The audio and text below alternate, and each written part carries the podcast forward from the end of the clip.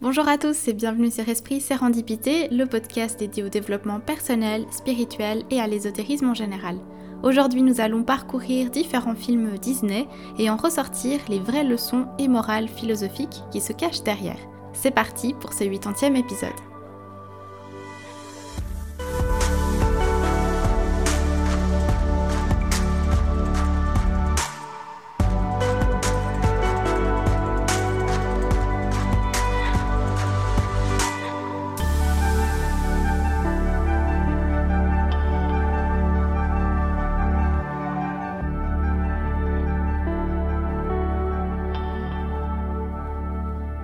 Bonjour à tous et bienvenue dans ce 80e épisode, j'espère que vous allez tous bien.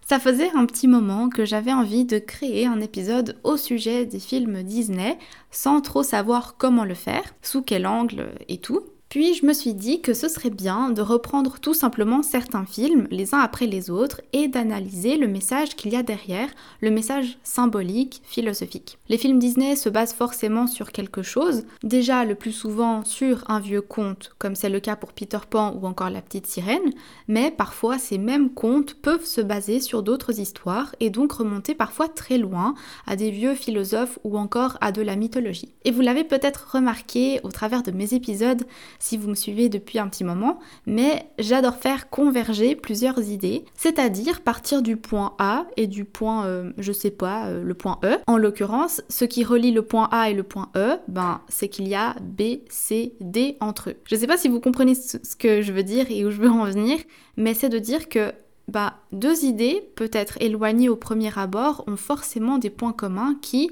reliés entre eux, euh, relie à la fin aussi ces deux idées éloignées, c'est rechercher des points communs, sortir du cadre. Je trouve que c'est une méthode qui développe beaucoup la créativité. Enfin bon, euh, du coup, en partant de cette technique, disons, j'ai commencé par vous demander sur Instagram et YouTube, à travers un sondage, quels sont vos films Disney préférés, histoire que je prenne les films qui sont les plus appréciés et qui vous intéressent le plus pour justement faire mes recherches dessus. J'ai donc fini par sélectionner le top 3 des films parmi tous ceux que vous avez listés, donc j'ai choisi ceux qui ont été cités le plus de fois et que j'ai analysés. Il s'agit de La Belle et la Bête, Le Roi Lion et Aladdin. Je voulais en faire plus, vraiment de base je partais sur 10 films, euh, puis après je suis descendue à 5 et même comme ça je me suis rendu compte que ça prenait énormément de temps. Du coup je verrai si cet épisode marche bien et que je vois que vous l'appréciez, alors peut-être que j'en ferai un autre avec les trois films suivants. Du coup aussi avant de commencer,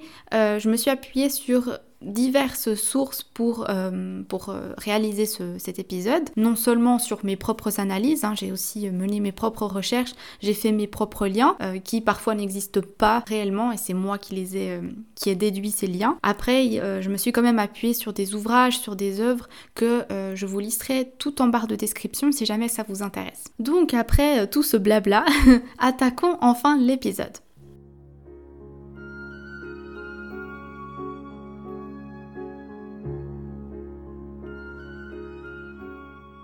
J'imagine que vous connaissez tous l'histoire de La Belle et la Bête, que ce soit au travers du film d'animation Disney ou bien d'une de ses nombreuses adaptations plus ou moins modernes. On retrouve une jeune femme nommée Belle qui, pour sauver son père condamné à mort pour avoir volé une rose, se sacrifie en se livrant au monstre qu'on surnomme la Bête. Mais la Bête décide d'épargner la Belle, de lui laisser la vie sauve mais par contre la maintient prisonnière dans son château. Et c'est en apprenant à vivre et à découvrir la bête que Belle se rend compte que c'est pas un monstre, qu'il est même attachant et possède de nombreuses qualités qui la feront tomber amoureuse. Ce dessin animé est souvent moqué gentiment pour le fameux syndrome de Stockholm, c'est-à-dire la création d'un lien d'attachement, d'empathie, de compréhension, voire parfois d'amour entre une victime et son agresseur qui se développe de manière inconsciente et involontaire force d'être enfermée avec une seule personne. Donc beaucoup diront que la belle tombe amoureuse de la bête justement parce que c'est un syndrome de Stockholm, mais évidemment la morale, les leçons et les pépites philosophiques ne s'arrêtent absolument pas à ça.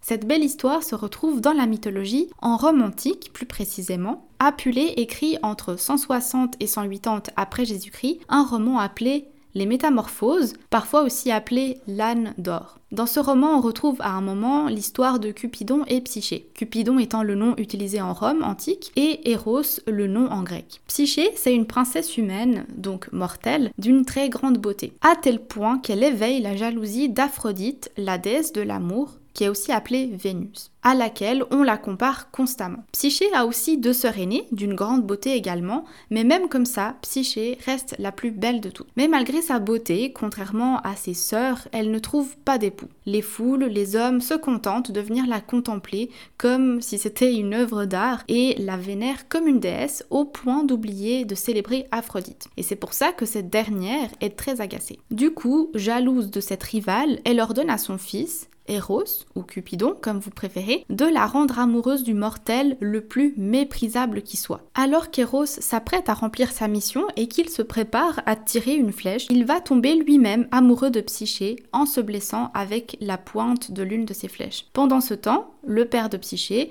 qui est complètement désespéré de voir sa fille toujours célibataire, supplie Apollon, le dieu du soleil et des arts, de permettre à Psyché de se marier. Apollon lui fait alors une prophétie, Psyché devra être abandonnée sur un rocher au sommet d'une colline où viendra la chercher son futur époux, qui n'est autre qu'un horrible monstre. Alors, résigné, le père de Psyché exécute les ordres divins et abandonne sa fille à son destin plutôt funeste. Mais, contre toute attente, Zéphyr, le doux vent de l'ouest, emporte la jeune femme jusqu'à une belle vallée et il la dépose délicatement dans l'herbe près d'un magnifique palais. Psyché s'en approche et entre dans le palais et y découvre un savoureux festin qui l'attend. Une voix désincarnée lui annonce, sortie de nulle part, que ce lieu, c'est sa demeure maintenant. Puis elle est préparée, lavée, habillée par des personnages invisibles dont elle entend seulement les voix. Elle mange l'énorme festin qu'on lui a préparé et elle s'endort ensuite dans une chambre somptueuse. Je pense que jusque-là, on peut clairement voir une grande ressemblance avec la Belle et la Bête. Puis, plus tard, dans la nuit, son mystérieux époux, qui n'est d'autre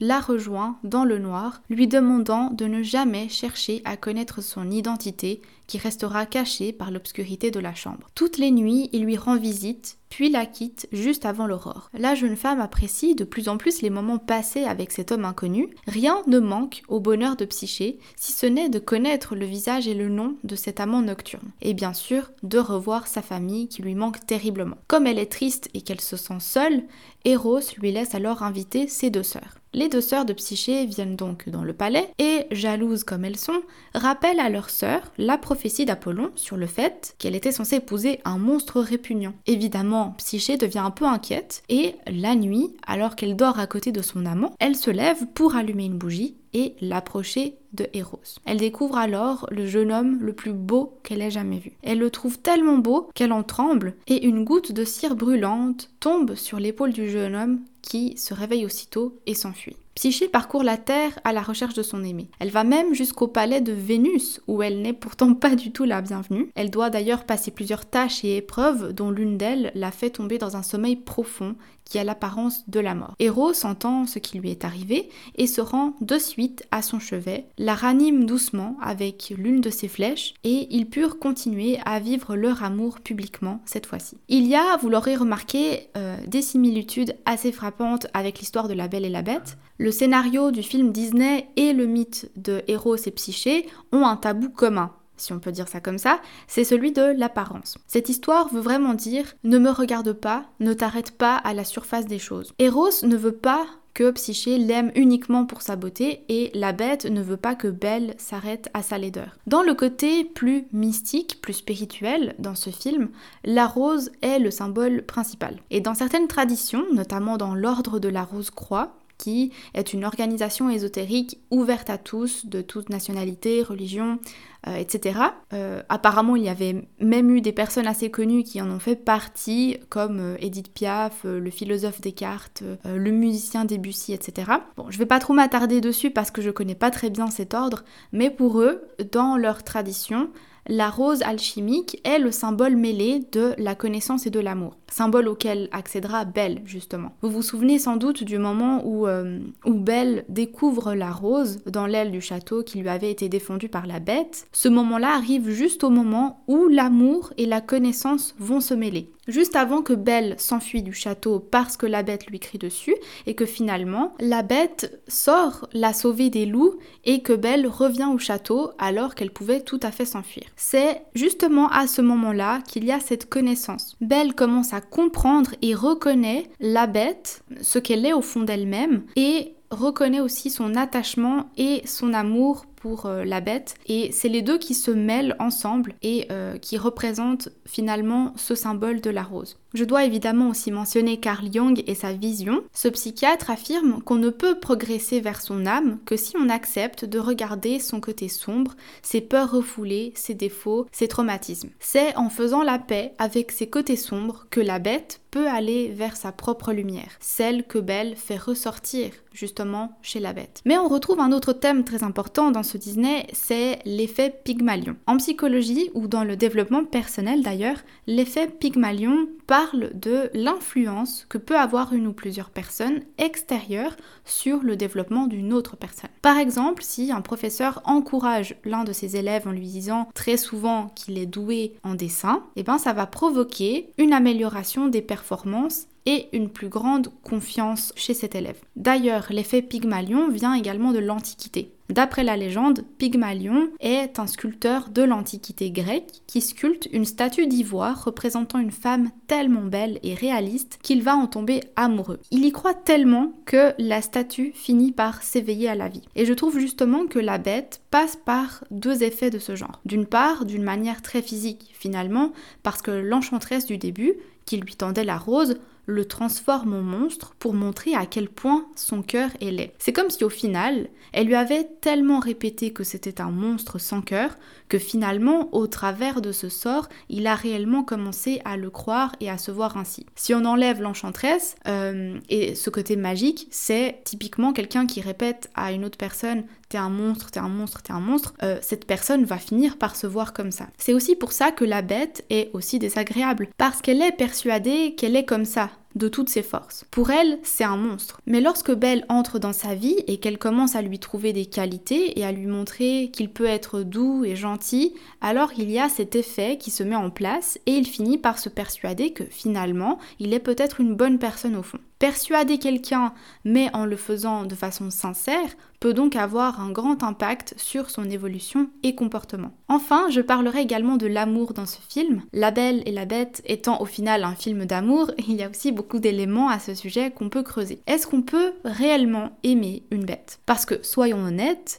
euh, nous sommes tous sensibles à la beauté du corps. Alors Disney nous pousse justement à réfléchir à ça. Est-ce que l'apparence physique nous donne accès à la réalité des choses ou est-ce qu'elle est là uniquement pour déformer et masquer l'essentiel? Belle, elle va bien rejeter les avances de Gaston, qui est pourtant l'homme le plus beau et le plus convoité du village, mais par contre, elle va tomber amoureuse petit à petit euh, d'une bête à l'apparence monstrueuse. Donc euh, c'est pas hyper logique vu comme ça, vu de façon euh, physique. Et il y a plusieurs liens qui sont à mener, notamment avec la vision du philosophe Platon. L'une des œuvres écrites par Platon, intitulée Le banquet, met en scène plusieurs personnages censés donner chacun à leur tour leur vision de l'amour. Et on y présente d'autre part deux personnages à l'allure physique complètement opposée. Le premier, Alcibiade, est d'une beauté exceptionnelle disons comme Gaston. Et le second, qui se nomme Socrate, est très laid, exactement comme la bête. Mais même si physiquement Socrate est le plus laid de tous, son âme, elle, elle est vraiment très belle. Alors oui, vous me direz, mais la bête était loin d'avoir une belle âme. Oui, mais en tombant amoureux de Belle, son âme a aussi évolué. Elle est devenue moins égoïste plus patiente, plus attentionnée, plus ouverte. Parce que c'est ce que l'amour provoque au final. Quand on aime quelqu'un, on s'améliore presque instantanément, on s'améliore pour d'une part plaire à cette personne, mais aussi parce que l'amour que l'on ressent et que cette personne nous témoigne euh, nous donne envie de devenir une meilleure personne. Alcibiade aimerait partager sa beauté physique avec l'âme de Socrate, mais ce dernier va refuser parce que pour lui, ce serait comme échanger de l'or contre du cuivre. La beauté du corps est relative, elle est éphémère. C'est comme le cuivre. C'est un métal non précieux, alors que l'or garde sa valeur dans le temps. La beauté de l'âme de Socrate, et donc de la bête, est inaltérable. C'est de l'or. Pour Platon, il ne faut donc pas se fier aux apparences qui ne sont que l'ombre des choses. Continuons avec le roi lion.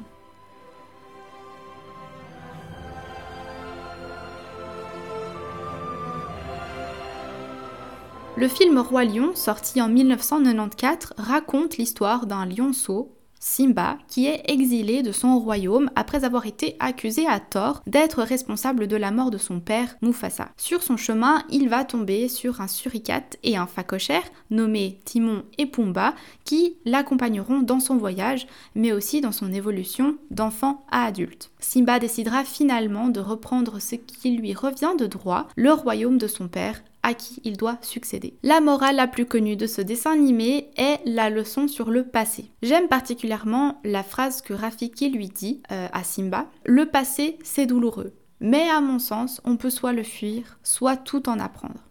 Évidemment, voir son père décédé et entendre dire par son propre oncle Scar que c'est de sa faute pour un enfant et déjà même pour un adulte, c'est terrible. C'est pour ça que Simba fuit sa maison. Il fuit son passé, euh, il le nie en bloc entièrement. Il agit exactement comme un enfant, qu'il est encore, évidemment, mais il agit comme un enfant qui ne veut pas voir le problème ni se confronter à ce douloureux événement. Quand Simba est sauvé par Timon et Pumba, qui le voient au plus bas, ils lui apprennent le mantra Akuna Matata qui veut dire pas de souci. Ils vont lui montrer les petits plaisirs de la vie. Et pour ceux qui s'y connaissent un peu en philosophie, c'est typiquement la vision du stoïcisme. En gros, c'est comme garder un thermostat permanent. C'est-à-dire, malgré les hauts et les bas, on garde notre sang-froid on garde une attitude calme et sereine. On ne se laisse pas emporter par les vagues. Le stoïcisme, c'est vraiment l'idée qu'il y a des choses sur lesquelles nous n'avons aucun contrôle et qu'il faut l'accepter. Il faut lâcher prise. Il faut accepter toute situation comme elle vient. Il ne s'agit pas de nier la tristesse ou de nier la colère, mais plutôt d'accepter cet état plutôt que de se faire du souci constamment. Donc ici, pour Simba, ressasser la mort de son père Mufasa ne sert à rien. C'est du passé et il ne peut rien y changer. Le symbole de cette philosophie est aussi typiquement l'oasis où vivront Simba, Timon et Pumba. En plein désert, ils vont trouver un petit paradis où ils pourront vivre sans souci. C'est comme je disais le symbole de cette pensée. Le passé c'est passé, on ne peut plus rien y faire, à part en tirer des leçons, et le futur n'est pas encore là. Donc s'inquiéter tous les jours pour son avenir ne nous laissera jamais vivre sereinement notre présent, ce présent si précieux qui passe à toute vitesse. Par contre, et c'est là où la leçon du stoïcisme ne doit pas aller trop loin, c'est que cette petite parenthèse enchantée qui permet à Simba de reprendre goût à la vie et de reprendre des forces et qui est très importante pour son moral, elle ne doit pas durer trop longtemps. Vivre dans la marginalité, éloigné de toute responsabilité euh, sans ligne droite à suivre, c'est pas vraiment donner du sens à notre vie. On n'est pas fait juste pour vivre une vie paradisiaque sans but précis. Enfin, on peut, mais est-ce qu'on serait vraiment épanoui à la fin? Est-ce qu'on aurait la sensation d'avoir accompli quelque chose, d'avoir participer à un tout Je suis pas certaine. On fait tous partie de ce fameux cycle de la vie, qui est d'ailleurs chanté en tout début de film. Spirituellement parlant, si on part du principe qu'on a tous un rôle à jouer, le temps que l'on est sur Terre et qu'on a tous une sorte de mission à accomplir, alors le retour du passé de Simba prend tout son sens. Quand il va recroiser à nouveau le chemin de Nala, son ami d'enfance, puis Rafiki, qui lui parle de la place qu'il doit prendre en tant que roi, et enfin l'apparition de son père, qui lui dit Tu m'as oublié en oubliant qui tu étais. Regarde en toi, Simba, tu vaux mieux que ce que tu es devenu. Il te faut reprendre ta place dans le cycle de la vie. Donc malgré la douleur du passé et la peur de Simba, il se rend compte qu'il fuyait par peur d'affronter le passé, par peur de l'accepter entièrement, et qu'il peut encore faire quelque chose de bien, reprendre sa place auprès des siens, pas seulement en tant que roi, mais comme membre d'un cycle qui correspond à sa famille et à la terre des lions. Et il connaît son rôle, celui de protéger à son tour ce fameux cycle de la vie. Finalement, il est important de se rendre compte que nous sommes et nous existons aussi au travers de notre entourage, de notre personnalité, de notre passé, de notre enfance. Nous sommes ce que nous sommes au travers de nos erreurs, en les acceptant, en acceptant les leçons qu'elles nous ont apprises. On a notre place à l'intérieur de ce tout de cette grande chaîne. Chacun a sa place propre. Mais on n'est pas juste une partie, on est un tout. on est un tout complet, un membre entier qui fait fonctionner le tout et qui le fait évoluer. Ce film nous apprend que même le petit lionceau est important. Alors oui, vous allez me dire oui, mais c'est parce que euh, c'est censé devenir le nouveau roi. Oui, bien sûr, mais chaque petit élément a son importance, comme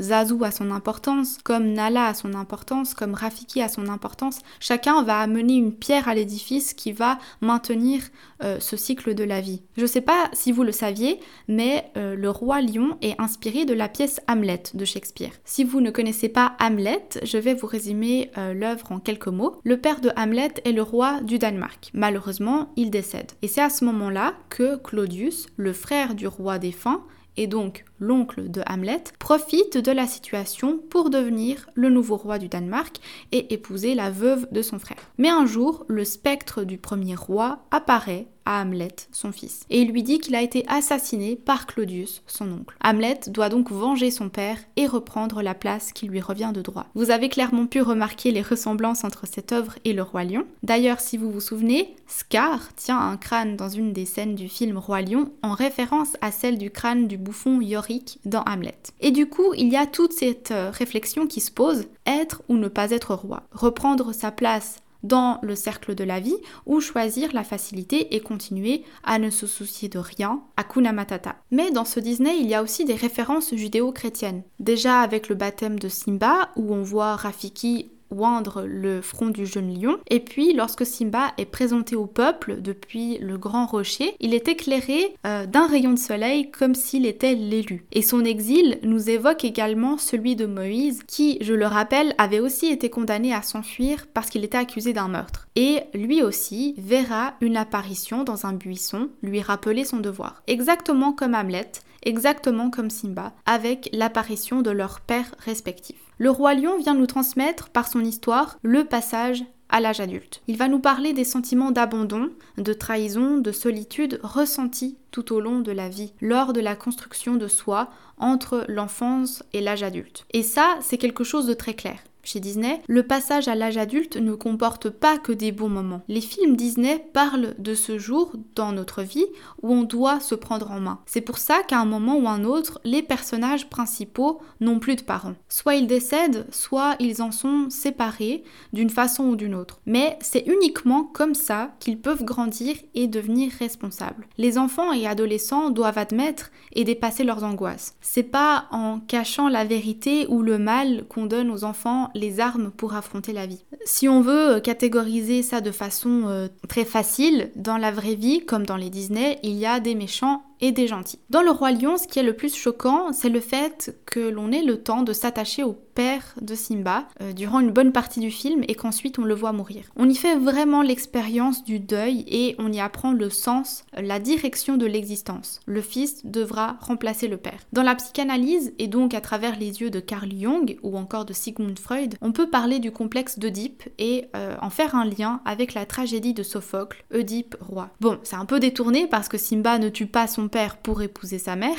mais il convoite quand même dans ses rêves de prendre la place de son père un jour et de devenir roi. C'est ce que montre bien la chanson je voudrais déjà être roi. Mais avant ça, il faut déjà se connaître soi-même, savoir qui on est profondément au fond de nous, avant de vouloir prendre la place de quelqu'un d'autre. D'ailleurs, Rafiki le dit très bien à un moment à Simba, dis-moi plutôt qui tu es. Et ça, ça fait justement référence à l'un des préceptes les plus connus gravé sur le temple de Delphes où Oedipe est allé consulter l'oracle. Pour ceux qui ne voient pas euh, qui c'est, Oedipe, c'est un personnage de la mythologie grecque. Oedipe, il connaît un destin tragique. Il va tuer son père sans le savoir et par la suite épouser sa propre mère aussi sans le savoir. Et dans son chemin, il va justement consulter un homme qui est l'oracle de Delphes et sur le fronton du temple où ce dernier se trouve, il y a inscrit Connais-toi toi-même. C'est en se connaissant en cherchant en lui-même que l'homme peut trouver la sagesse. Socrate, qui reprend ensuite cette maxime, pose deux questions existentielles. Pour y trouver quoi et par quels moyens Donc pour Socrate, chacun dispose du savoir en lui-même. Il suffit de se les rappeler. La sagesse consiste à apprendre à se ressouvenir de ce que l'on sait déjà, instinctivement au fond de nous. Et comment on le fait? Par quels moyens? Ben, Socrate estime que c'est un dialogue entre l'âme elle-même ou bien entre l'élève et son maître. Au final, c'est un peu ce qui se passe dans le film Roi Lion entre Rafiki et Simba. C'est en discutant avec lui et Nala qu'il se rend compte de qui il est vraiment et que fuir ne sert à rien. Pour Socrate, une vie sans examen euh, ne vaut d'être vécue. Donc une vie sans questionnement sur soi ou sans questionnement sur le monde qui nous entoure ne sert à rien. Au final, Simba, au travers de son cheminement philosophique, à travers euh, le complexe d'Oedipe, le stoïcisme et les questionnements de Socrate, finira par comprendre qui il est réellement et comprendre sa place dans le cycle éternel de la vie. Enfin, passons au dernier film qui sera abordé dans cet épisode, Aladdin.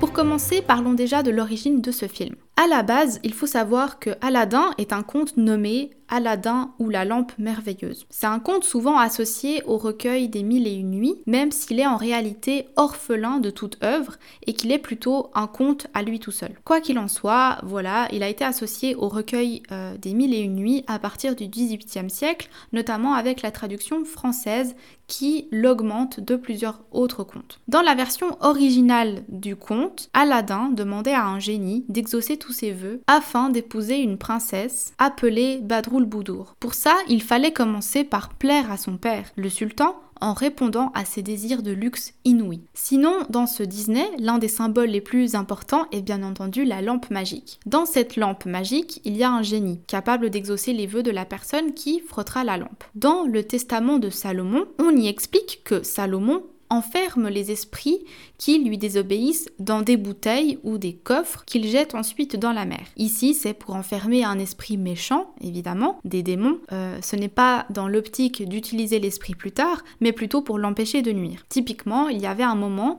où un démon euh, du vent harcelait la terre d'Arabie et qui a été capturé dans une bouteille de vin vide puis jeté à la mer. Ici, ouvrir une bouteille ou un coffre pareil reviendrait à ouvrir une boîte de Pandore. Pour ceux qui ne connaissent pas, dans la mythologie grecque, Prométhée, qui vola le feu aux dieux pour le donner aux hommes, eh ben, euh, a été euh, puni par Zeus qui ordonna de créer une femme faite de terre et d'eau. Et cette femme reçut des dieux de nombreux dons. Beauté, flatterie, amabilité, adresse, grâce, intelligence. Mais aussi l'art de la tromperie et de la séduction. Et ils lui donnèrent euh, le nom de Pandore, qui en grec signifie doté de tous les dons. Et pour faire très court, le jour de son mariage, on remit à Pandore une jarre dans laquelle se trouvaient tous les maux de l'humanité. Évidemment, on lui dit de ne pas ouvrir la boîte, sacré cadeau de mariage, hein, vous me direz. Mais poussée par la curiosité, elle va pas respecter la condition, évidemment,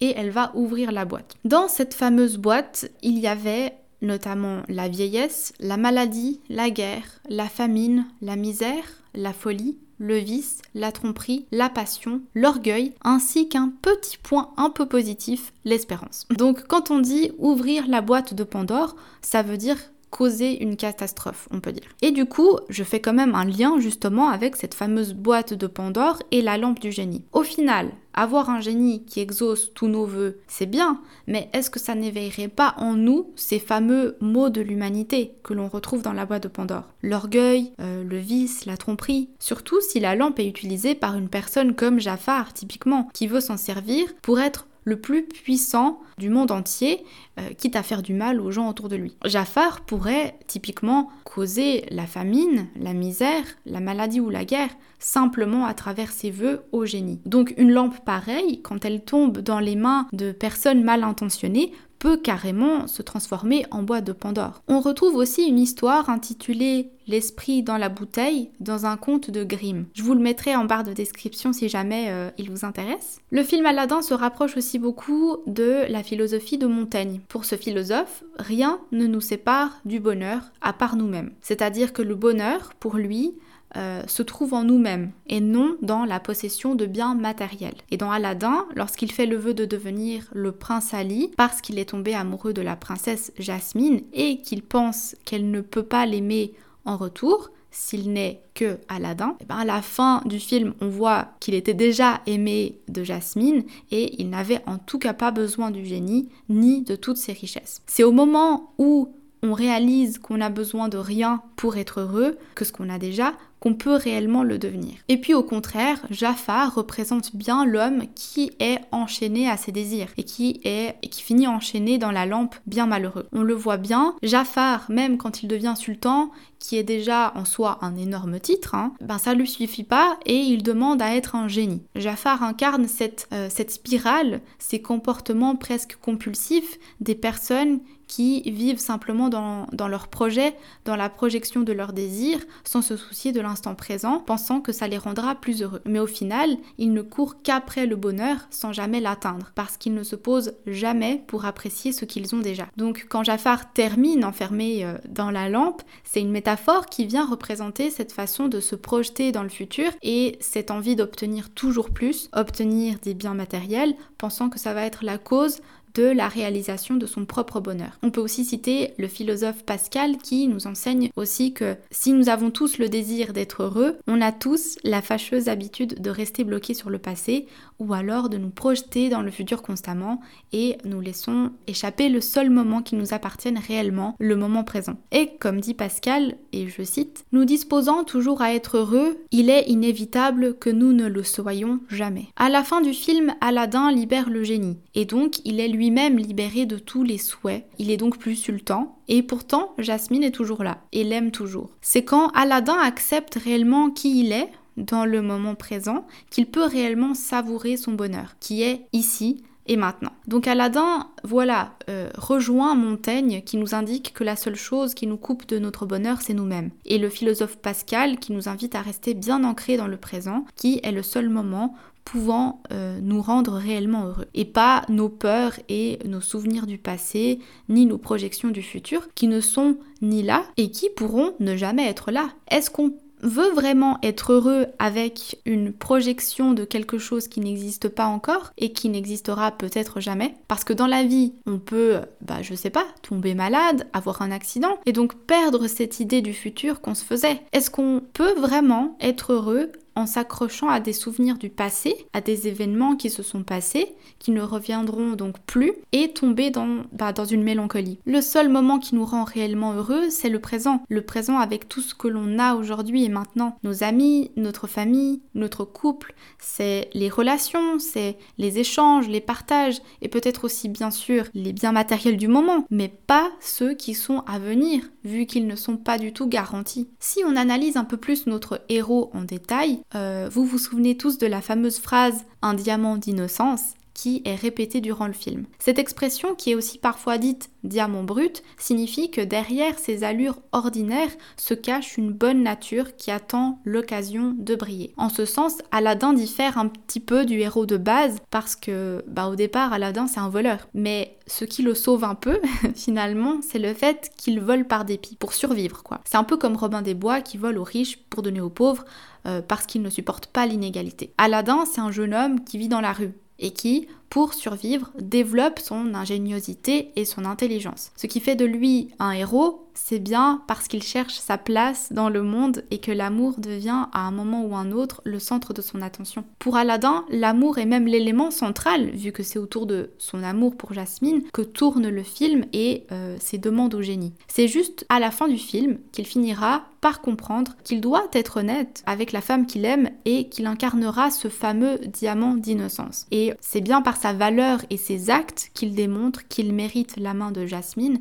et non par sa richesse. Sinon, elle pourrait avoir n'importe quel autre prince. Un dernier point que je soulignerai euh, avec cette notion de génie, euh, si vous connaissez Hegel, le philosophe allemand, vous saurez certainement que la dialectique du maître et de l'esclave est sa théorie la plus connue. Elle a été développée dans son livre Phénoménologie de l'esprit et il y parle justement de cette notion de maître et d'esclave et euh, de cette lutte entre les deux. Pour faire très court et très simple, au final, le maître devient l'esclave de son esclave, de par son addiction et le fait qu'il obtient tout ce qu'il veut sans lever le petit doigt, sans travailler, et donc sans évoluer dans ce qu'il fait. Alors que l'esclave, qui travaille à transformer le monde humain, se transforme en quelque sorte lui-même et finit par revendiquer ainsi son autonomie. Le maître finit par devenir l'esclave de son esclave, vu que ce dernier peut renverser la domination. Et c'est en se délivrant de la lampe qu'Aladin, obligé de compter sur ses propres ressources, se transforme lui-même,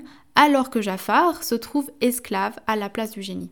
Voilà, je vais m'arrêter ici pour ce très long épisode. je suis certaine qu'on aurait pu ressortir euh, énormément d'autres éléments de ces films et de ces contes. C'est réellement passionnant de se plonger dans euh, ces différentes morales et origines des films Disney et en ressortir des pépites comme ça. J'ai en tout cas adoré faire cet épisode. Si de votre côté ça vous a plu, euh, n'hésitez pas à me le dire en commentaire ou à liker la vidéo parce que si je vois que ça vous plaît, eh ben je pourrais en refaire un second épisode avec les trois prochains films de la liste. Pour vous dire, euh, les trois prochains films à analyser selon vos préférences seraient Cendrillon, Mulan et Pocahontas. Donc voilà, si vous avez envie que je sorte un autre épisode de ce genre sur ces trois films, n'hésitez pas à me le dire. Vous pouvez retrouver les précédents épisodes du podcast sur les plateformes habituelles, Spotify, Deezer, Google Podcast ou Apple Podcast. Il suffit de taper le nom Esprit Sérendipité dans la barre de recherche pour le trouver. Les épisodes sont évidemment disponibles sur YouTube également. N'hésitez pas à suivre la page Instagram qui sera en barre de description. Je suis pas très active au niveau publication en ce moment parce que je manque de temps, mais vous avez régulièrement des sondages, des tirages de cartes ou de tarot et des suggestions de lecture si jamais. N'oubliez pas de vous abonner pour ne manquer aucun épisode et sinon on se retrouve dans deux semaines pour un nouvel épisode. D'ici là, prenez soin de vous et à bientôt.